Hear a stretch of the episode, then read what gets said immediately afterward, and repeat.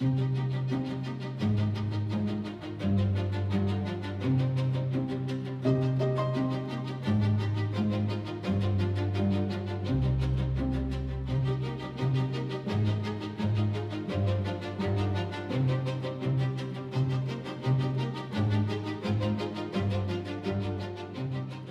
in Aldaussee, uh, we, are, we are safe of air raids. About 120 meters of stone are above us.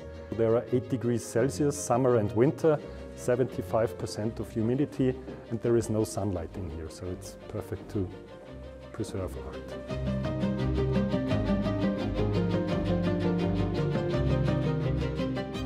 From the year 1943, the miners had to build eight big rooms, altogether 40,000 square meters of, storage room. Yeah, there were art experts working here and some pieces got damaged during transportation and they did some, some restore work here as well.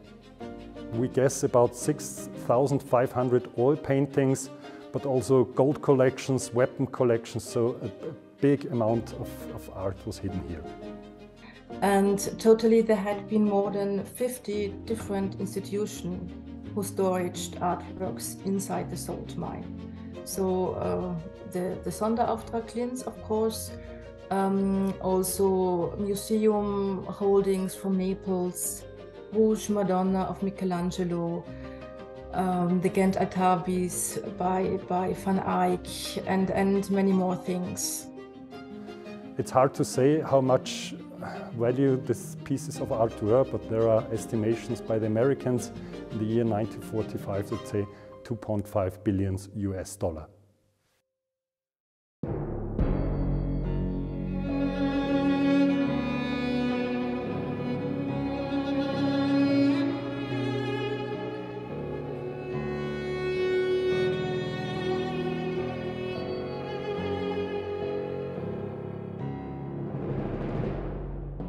So uh, the salt mine and the storage of the salt mine was uh, excluded by the Nero uh, order uh, by Hitler, um, but it was uh, the Gauleiter Eigruber who gave the order to destroy the salt mine and to destroy the artwork inside.